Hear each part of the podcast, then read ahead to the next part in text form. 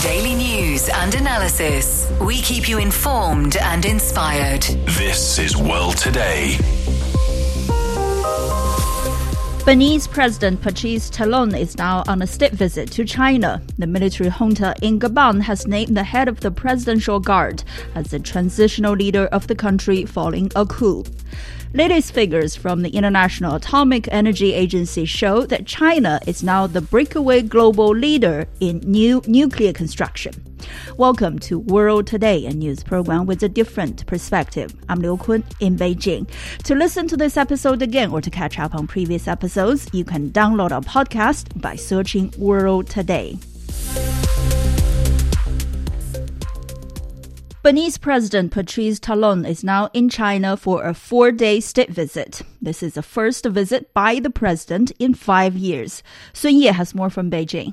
China's foreign ministry had said this visit will further deepen the already close ties between the two countries as well as the ties between China and Africa. Also, Chinese foreign ministry says the African leader will attend the global summit for the service trade fair that will kick off this Saturday in Beijing.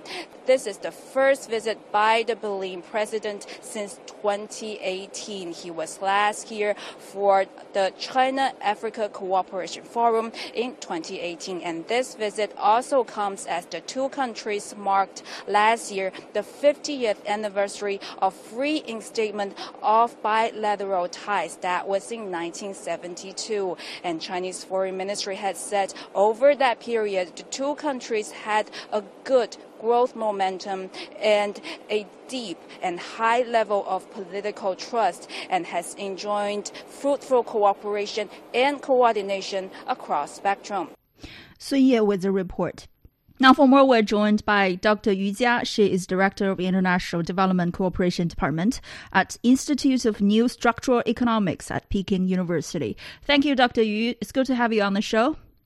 Yes, thank you. Now, first up, tell us more about Benin, the country. Um, what tell us more about um, its development? What's its main economic pillars? Uh, yes, uh, I have been in Benin many times. So each time I have enjoyed the trip. And Benin is a West African country with a population of about 13 million people, a little bit more than the population of Hainan province in China. And Benin is a very important commercial hub with borders with like Nigeria, Burkina Faso, Niger, and Togo. So the trade is, is vital for Benin, especially trading with Nigeria. And Benin is a politically stable country. The economic growth is relatively fast in recent years. Before the pandemic, Benin's GDP growth was in an accelerating trend, increasing from 1.8% in 2015 to 6.9% in 2019. And even in the pandemic ridden year of like 2020, it achieved a growth rate of 3.8%, percent mm-hmm. being one of the few countries globally to achieve economic growth despite the pandemic. And it performed uh, exceptionally well in Africa and was the fastest growing country within the West African Economic and Monetary Union. And the IMF predicts that the real growth rate from two, uh, 2024 to 2028 will reach an annual average of at least 6%, indicating a very strong economic resilience. Mm. And as far as trade and infrastructure concerned, Benin's geographical location has positioned it as a trade hub for landlocked neighboring countries such as uh, Niger and Burkina Faso. And the port of Cotonou is one of the largest and busiest port in West Africa, mm. and which play a major role in the regional trade and undergoing expansion projects right now.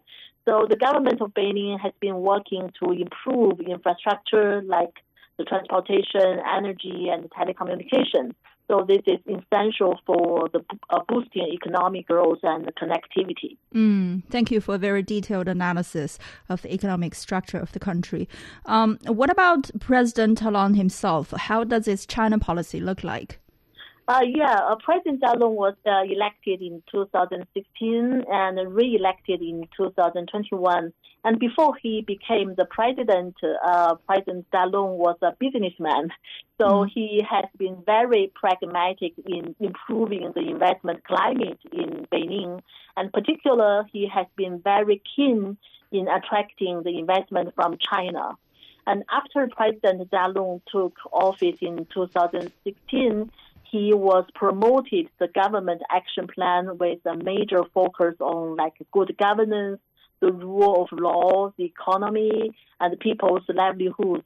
Uh, he implemented over 400 reforms and actively punished corruption, resulting in a significant change in various fields such as finance, economy, and society. Mm. And President Patrice Talon, he is a great, a great friend of China and he's very supportive of like one China policy.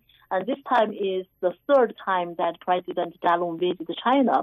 And recently, President Talon gave an interview to a French television. Mm-hmm. So when discussing China's governance model, he said, the Chinese development model and good governance should inspire all developing countries mm-hmm. because China's experience shows that development is something that every country can achieve.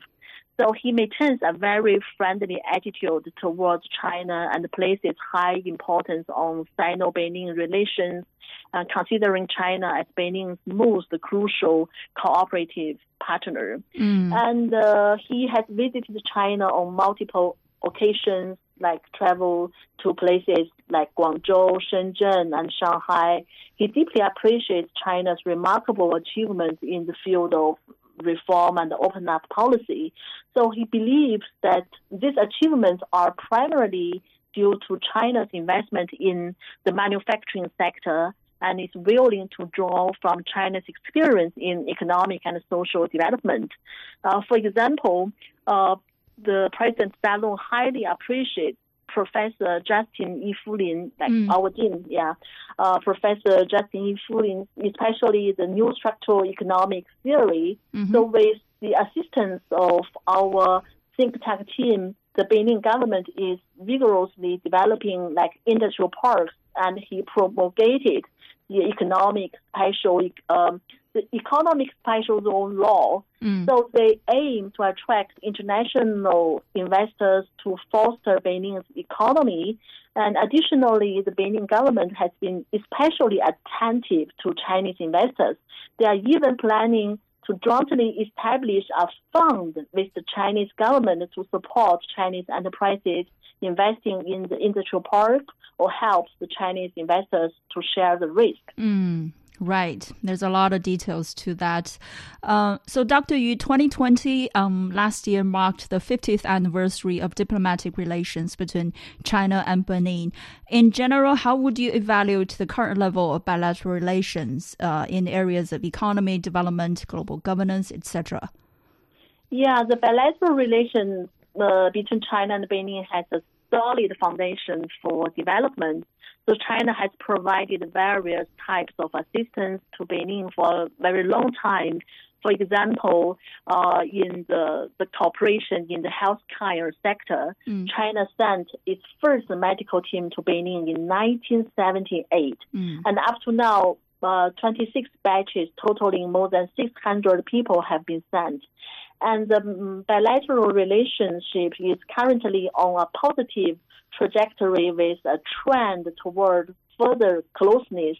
And uh, for example, our research team has assisted Benin in top level design and assisting the, them to formulate the economic special zone law.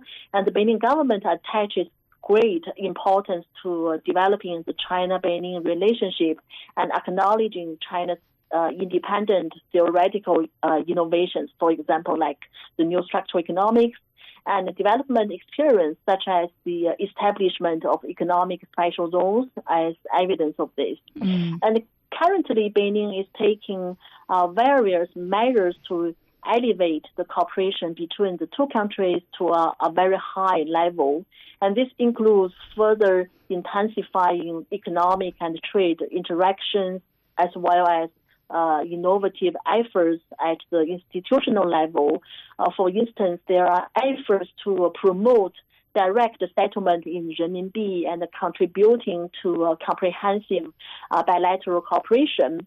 from China's side, uh, last year, December the 1st, 2022, China provides Benin with 98% tariff-free treatment for goods exported to China. Mm-hmm. So the achievements of cooperation between the two sides have provided strong uh, exemplars.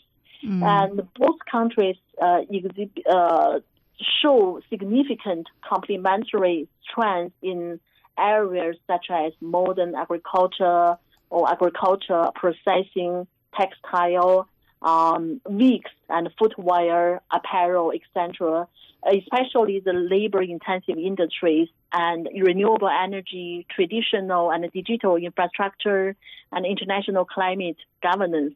So there is substantial potential for cooperation. And personally, I'm highly optimistic about the uh, the future prospects of cooperation between the two countries. Right. Now, uh, for this trip by President Patrice Talon, uh, Dr. Yu, what issues do you think are among his priorities? Yeah, uh, business promotion, mm-hmm. or in other words, attracting the Chinese investment. Yeah, I uh, President Talon has continuously improved Benin's like business environment in recent years. The uh, reliability of water and electricity supply has significantly increased, coupled with political stability and good social security. The country now has um, uh, the condition to enhance its level of industrialization. And this can be observed through initiatives like the construction of the industrial park Glo-Djigbé. Mm-hmm. It's a local industrial park. And I believe that during uh, his visit to China, President Talon aims to both strengthen the traditional friendship between our uh, between the two countries and importantly attract more Chinese enterprises to invest in and establish themselves in Benin. Uh, he also hopes to further elevate the level of trade between China and Benin, uh, including in the realm of service trade. Yeah. Mm, right. Well, Dr. Yu, thank you for a very detailed analysis. Uh, we do appreciate your time and your insights. That was Dr. Yu Jia, Director of International Development Cooperation Department at Institute of New Structural Economics at Peking University. Coming up, we'll take a look at the political turmoil happening in Gabon. As one of CGTN Radio's most popular programs, World Today provides listeners with a strong mix of international news and business. It delivers in depth analysis of current affairs and one on one interviews, bringing you the stories behind the news, not just what's happening, but why.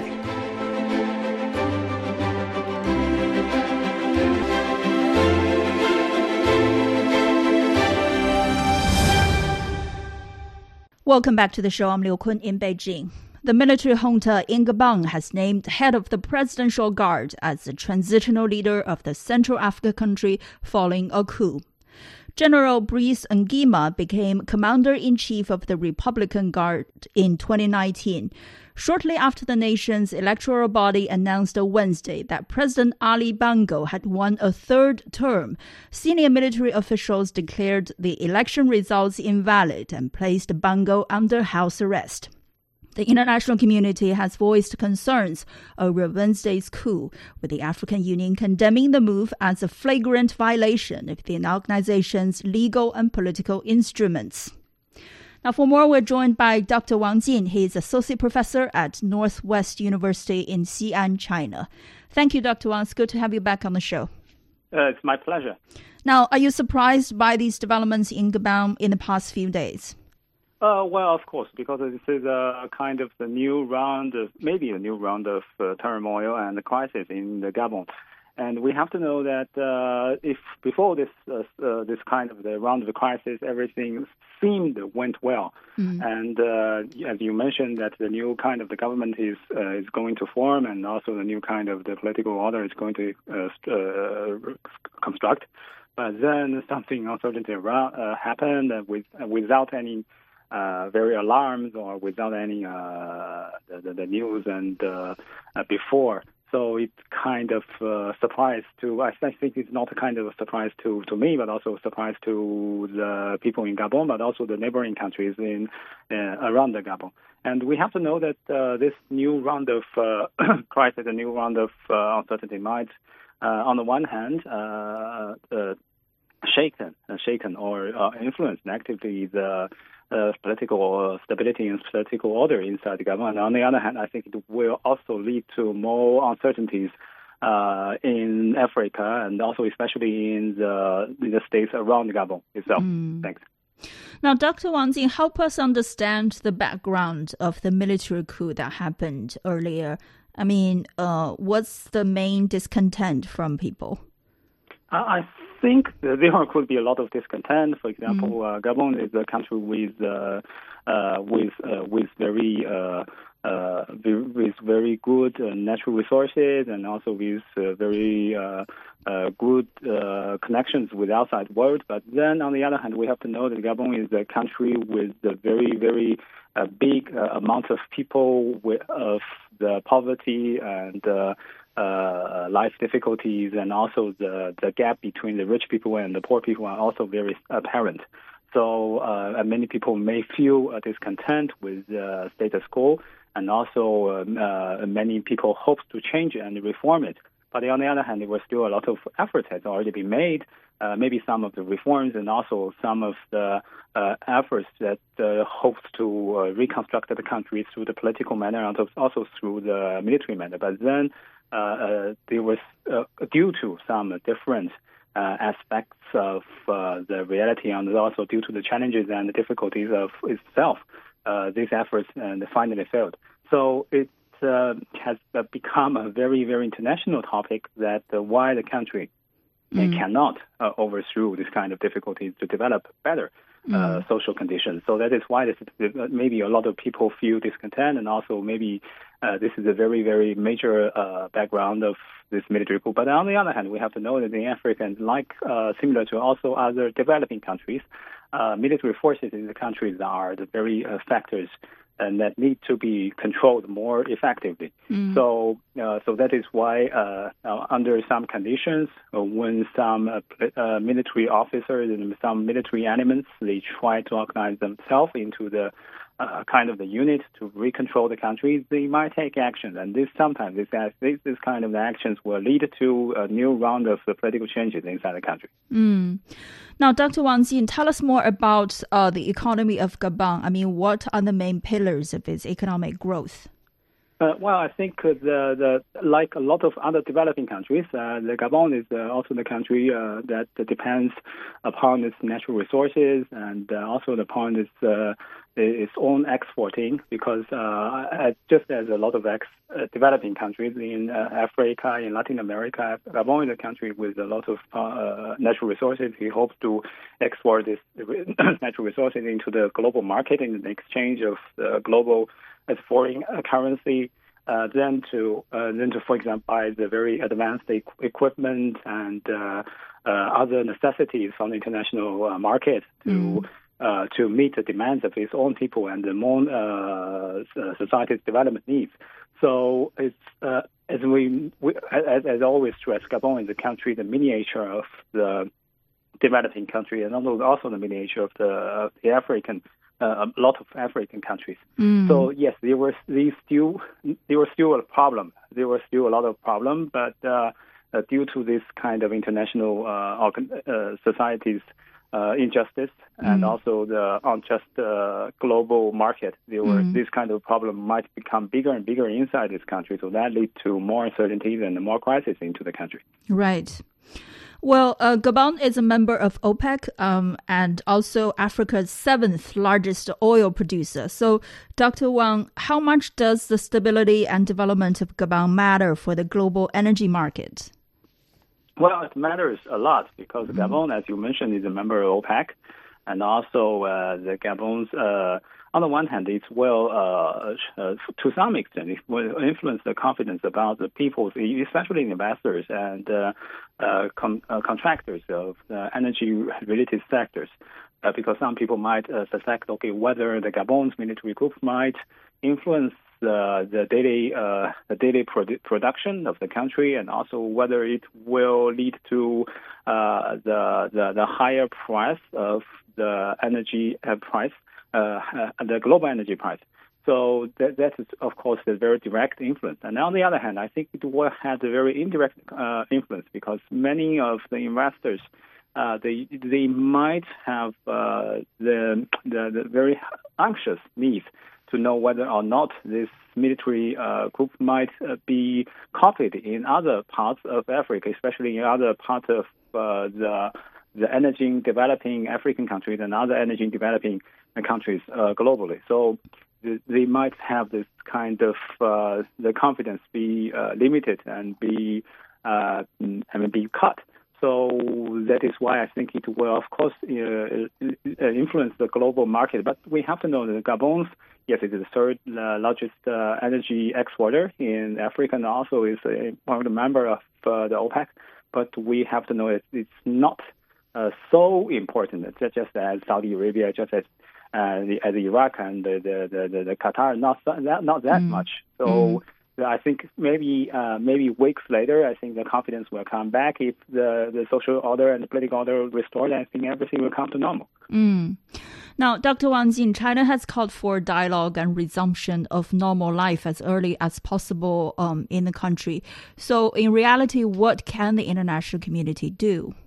I think on the one hand, we have to uh, uh, we have to mobilize more uh, and uh, more attention mm. Uh, into this uh, event because uh, Gabon as we we always stress that it is, it is a miniature. What's happening there is a miniature of the developing countries, just as and as many developing countries. But uh, when there were some crises, there were some uncertainties that has already been there. Nobody uh, gives enough attention. Nobody gives enough uh, the con- uh, country uh, uh, uh, con- concentration. But then some, suddenly a big event erupts. Some people go to pay a little attention. Say, okay, now this is things happening. We cannot ignore them. Mm. We cannot forget them. We have to pay attention to these developing countries. And also on on the other hand after this uh, this uh, this political turmoil, we we have to uh, uh, organize uh, the international society. I mean, together with China and other African countries, to help work with different parts, parties, and different elements inside the country. Because there was still a lot of discussion of what directions of the country should going forward, and what what kind of the developing strategy should um, the country that implement and adopt it. So mm. uh, I think the international society could help them. But, but no matter what happens, stability and development should be pers- should be put in the very priorities uh, uh, before uh, be, before any other uh, the, the, the, the, the events. So I think this that should be the most uh, important thing for mm. Gabon. Well, Dr. Wang, briefly, how do you see things moving forward? Well, I think I, I, I hope. I mean, I hope mm. that this kind of the uh, this political turmoil might end uh, in the future through the political dialogue and political negotiations, not only inside the country by the different political organizations, the political uh, elements, political uh, groups, but then also under the assistance of the neighboring countries, especially the neighboring countries, they could maybe form kind of the dialogue team to help the bridge different parties to organize the new uh, framework to help the people there to move forward peacefully and, st- and st- stable, stably. Mm. Indeed, that is the hope. Thank you. That was Dr. Wang Jin, Associate Professor at Northwest University in Xi'an, China. After the break, China is becoming the breakaway global leader in new nuclear construction. This is World Today. We'll be right back after a short break.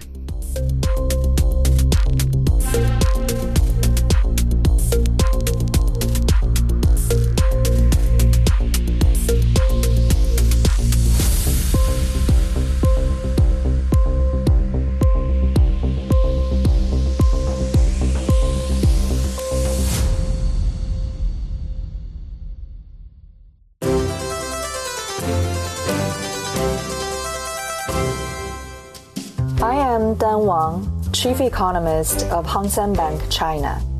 The World Today is a real fun program. You will hear interesting people discussing global trend, economic event, what's happening in and outside of China. So, friends around the world, hope you can join us. Welcome back to the show. I'm Liu Kun in Beijing. Latest figures from the International Atomic Energy Agency show that China is now the breakaway global leader in new nuclear construction. The IAEA's newly published 2023 edition of its country nuclear power profiles shows that China has 21 nuclear reactors under construction, with a capacity for generating more than 21 gigawatts of electricity. That is two and a half times more nuclear reactors under construction than any other country. The IAEA's report says India has the second largest nuclear build out right now, with eight reactors under construction that will be able to generate more than 6 gigawatts of electricity.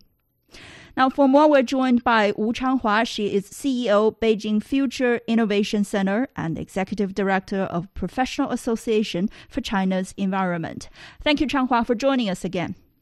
Thank you for having me again. Now, first up, uh, tell us more about uh, this um, nuclear country nuclear power profiles by the IAEA, and are you surprised by China's rapid development? Well, I think such a report is a sort of a good uh, uh, platform showing the progresses, the capacity of nuclear power plants, mm. and either under construction or in operation, and that prevents somehow add to the picture of the global clean energy transition. Uh, I'm not really surprised in a way because I know China has been gearing its efforts uh, in the last few decades, really gearing up its efforts to develop uh, nuclear power plant fleet. Mm-hmm. And as the latest number shows, and as China is, particular for new capacity, China is definitely leading uh, globally, uh, particular putting the context comparison with the U.S. There's only one, uh, you know, nuclear power plant now, uh, you know, under construction in the U.S. at this, this moment even though, of course, U.S. has been the dominating global play, leader in terms of, you know, nuclear power plants capacity in operation. Mm-hmm. Uh, another side of the story, which is sort of interesting, is that if you look at the current, you know, in operation capacity, mm-hmm. 70% of nuclear power plants actually in OECD countries, meaning developed countries. Right. But now for the the new capacity under construction, 75% actually are in non-OECD countries, and half of them actually, half of that is in China.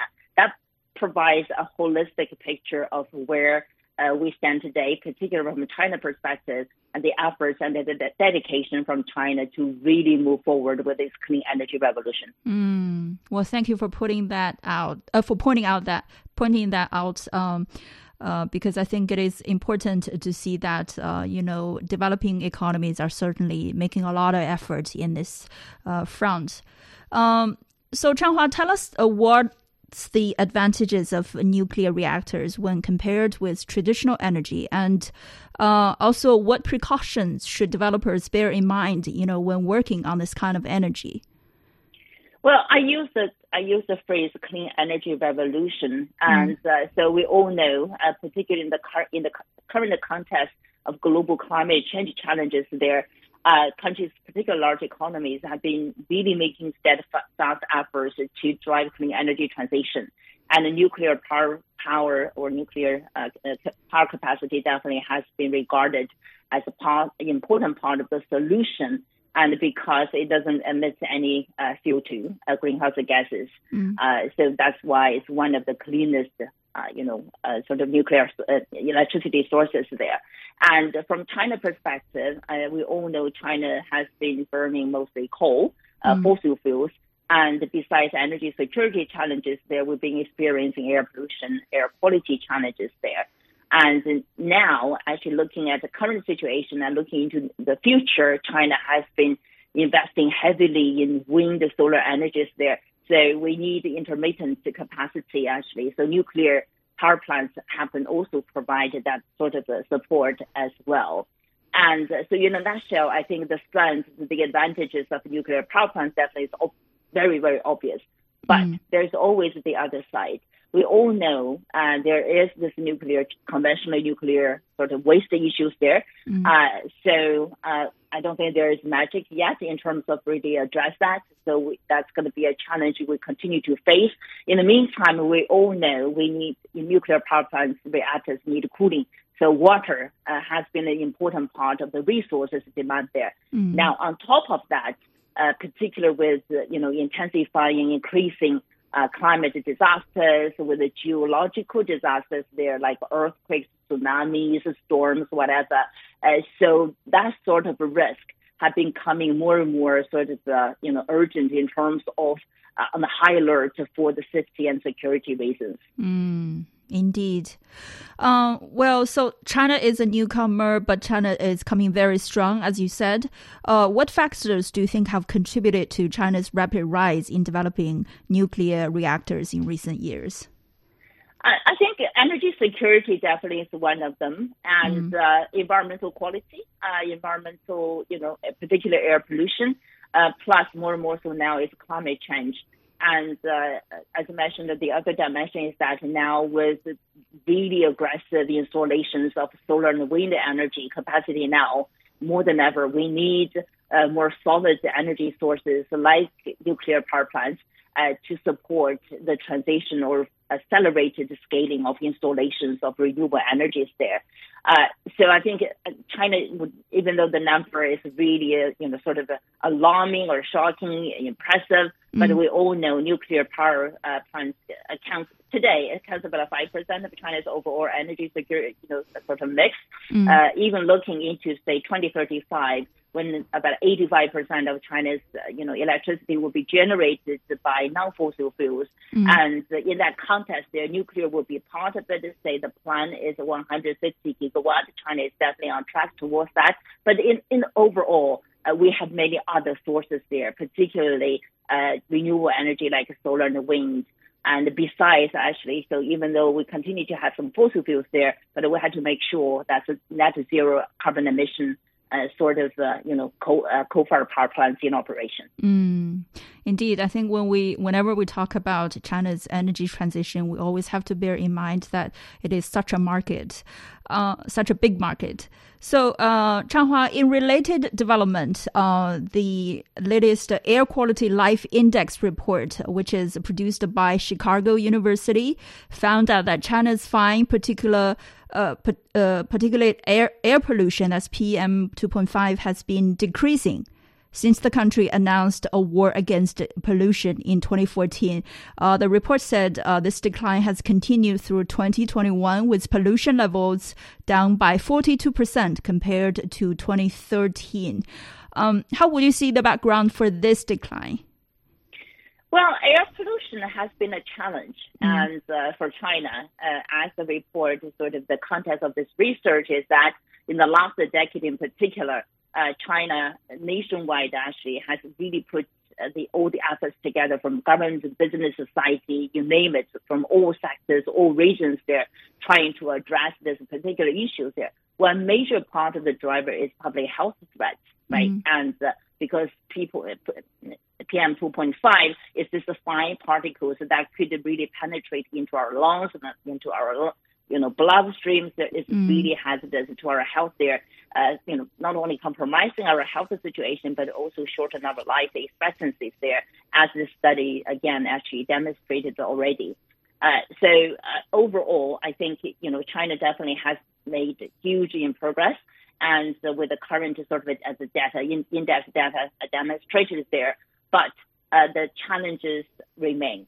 And mm. because if you compare to where China stands today, China's national standard is 35 micrograms per cubic meters. Mm-hmm. This is the API, air quality, uh, sort of the index there, the standard. They put that compared to WHO recommended 5 micrograms per cubic meters.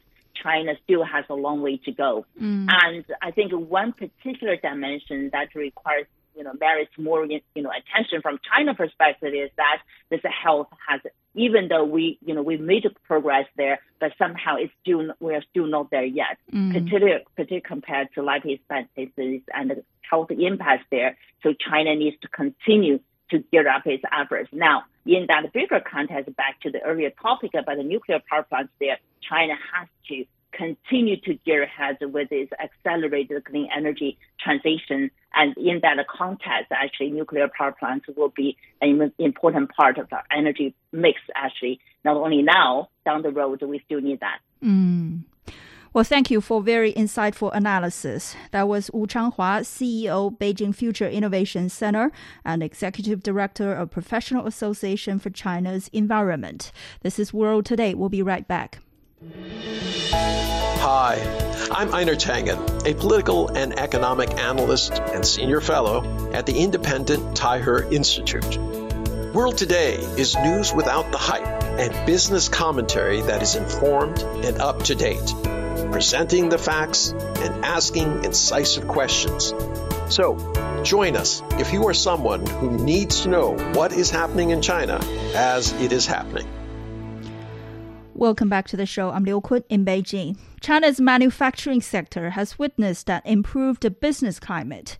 The National Bureau of Statistics says the country's Purchasing Managers Index, or PMI, came in at 49.7 in August, up from 49.3 in July.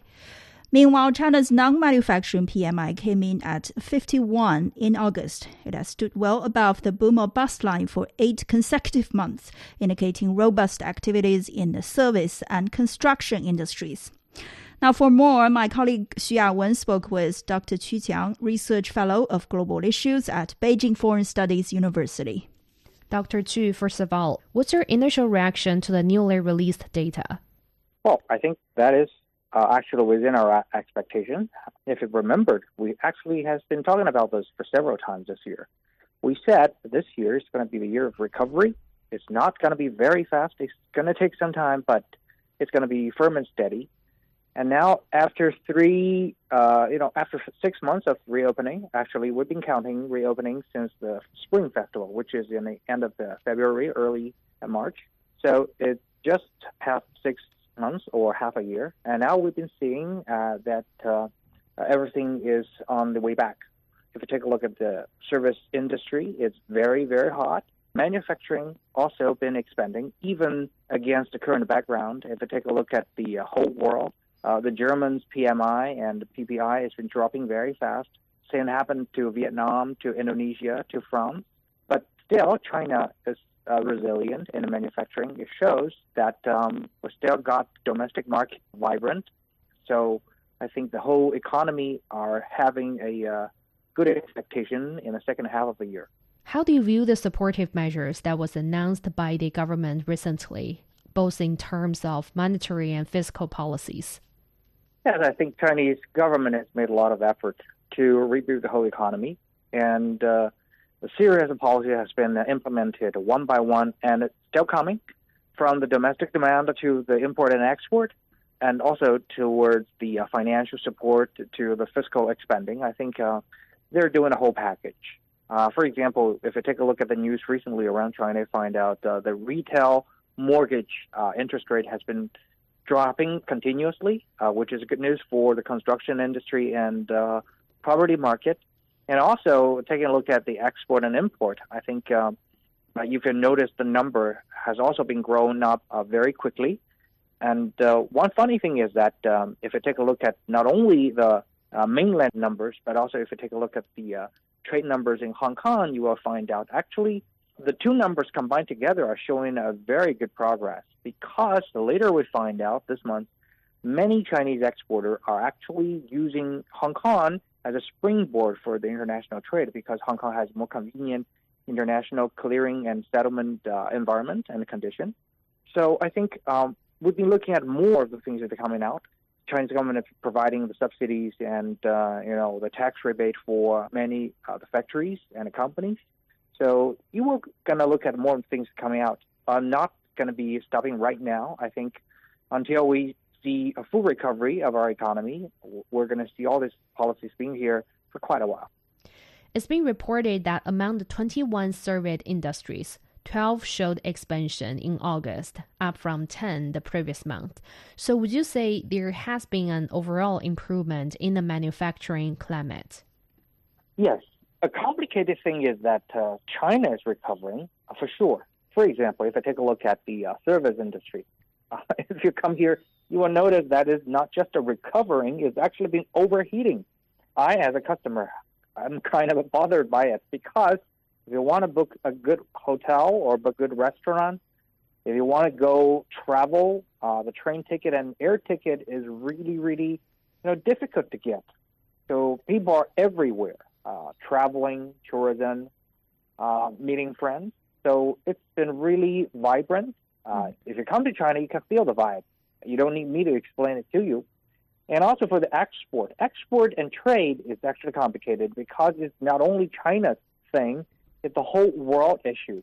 Like I mentioned, um, China is right now uh, mounting up the demand in the domestic market, but as a world factory, I think uh, we also need to take a look at the global demand. Uh, but in Europe, uh, the demand recently has been challenging.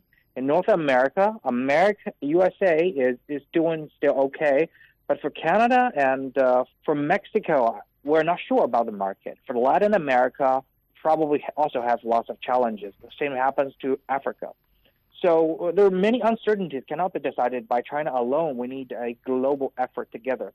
And also for another thing for China, I think its uh, expectation in the property market remain not re- fully recovered.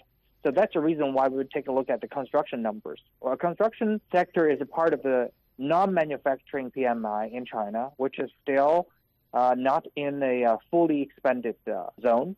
Mm-hmm. So I think this still needs uh, more of the observations and more of the support by the government. Another thing is about China's composite PMI.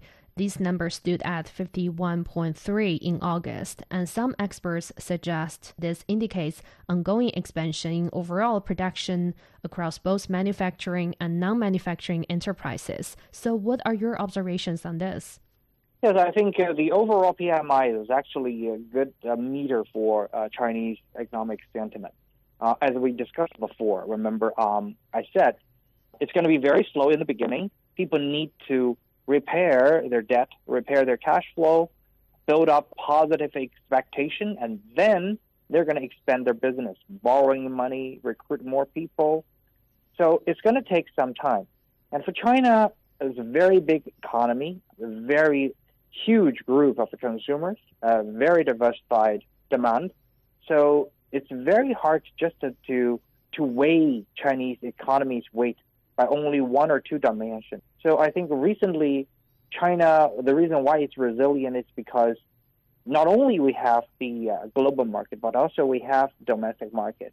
Also in China, we have something we call the springboard effect, which means in certain area, if the whole market feel is not as good as we expected, and then the weight will shift to the other end. So it always will balance itself. That's the reason why Chinese economy is resilient. Dr. Qu, you talk about the foreign trade and investment in China. Actually, there are two numbers I'd like to share with you. One is that in the first half of 2023, countries including France, Britain, and Japan they have all boosted their investment in China by 130%, 135%, and 53%, respectively. Another number is that some 24,000 new foreign invested firms were established in China in the same period. That's up by 35.7% year on year. What does that tell us about how foreign investment view Chinese market and also their prospect on Chinese economy in the future? Um, I think business people and investors are uh, the closest observer and a doer in all kinds of market. So they will understand what's actually been happening, and they are true to their own money, right? Um, if you take a look at all over the world, you will find out actually the powerhouse of the economy in the whole world is not too many. So if you want to guarantee your investment can be safe and growing, there's no many, not so many bets you can put down your money on. China, as one of the largest economy in the whole world, we have the largest growing middle income class in the whole world and um, we still have a very, very strong vitality within ourselves. And China is one of the uh, a country with the safest environment, rather complete legal system, and all those guaranteed your money you put down in there can be safe. And also take a look at the exchange rate of China. in the past uh, three or four years, uh, most of the major currencies they fall uh, they depreciated greatly against the U.S. dollar, but China still they fought uh, with a very limited uh, extent. So it's rather stable currency among the counterparts. So against all these reasons, I think the investors have the reason to dump their money in China. That was Qu Qiang, Research Fellow of Global Issues at Beijing Foreign Studies University. You're listening to World Today. We'll be right back. Welcome. I'm Elaf Elad, economics professor and member of the Data Science and AI Center at New York University, Shanghai. On the World Today program, you can find in depth and impartial insight, as well as critical commentary on key trends in the Chinese economy, financial technology, business, and blockchain. To prepare for the world tomorrow, join me on World Today. Welcome back to the show. I'm Liu Kun in Beijing. North Korea's Korean Central News Agency reported that the country has fired two short range ballistic missiles in a drill simulating a nuclear strike on targets in South Korea. KCNA's report said the move was a response to the ongoing joint military exercises by the United States and South Korea. South Korea's Joint Chief of Staff said in a statement that North Korean missiles were launched from a site around Pyongyang and traveled about 360 kilometers before landing off the peninsula's east coast. Now, for more, we're joined by Rong Ying. He is Vice President and Senior Research Fellow at China Institute of International Studies. Thank you, Dr. Rong Ying, for talking to us again. Thank you for having me. Now, first up, how would you comment on the impact of the military drill by the U.S. and South Korea um, on the stability of the Korean Peninsula? Well, I think as we know that uh, the situation uh, on the peninsula, the Korean peninsula, once again uh, stand uh, at the uh, critical period, mm. which I think have sort of a new round of tensions caused by, um, primarily caused by the Ulchi Freedom Shield joint military exercises, and again, of course, being responded by North Korea's missile uh, uh, launches. So we have military exercises, we have launches of missiles, and this is like uh, I think very dangerous and and an an issue of concern. Because if the the tension goes on, and it can easily uh, lead to the uh, risk, increase the risk of confrontation and conflict, and we even cannot rule out the possibility of war either out of uh, out of uh, uh, because of miscalculation. Mm. So I think the, all the relevant parties have to be really uh, exercise control, uh, uh, restraints, and return to make effort to calm the situation and return to the track of dialogue. Mm. Well, certainly the situation is very worrisome. Now, Korean Central News Agency said on Tuesday that Kim Jong Un uh, marked his country's uh, Navy Day, stating that U.S.-led hostilities in seas off the peninsula had increased, quote unquote, the danger of a nuclear war. How would you comment on his words? Well, I think North Korea has been very much sensitive and very much concerned about the uh, moves by and the policies and policies of the United States, uh, particularly in terms of military exercises like that. Because from North Korea's perspective, I think this is a very strong indication of a continued uh, hostile policy towards North Korea, directly at, at the survival or the safety and the security of its regime. And uh, as we know, this this year's joint military exercise has been unprecedentedly large. And also, I think the introduction of the B-1B strategic bomber, mm. uh, which I think uh, for North, from North Korea's perspective is very much a provocation.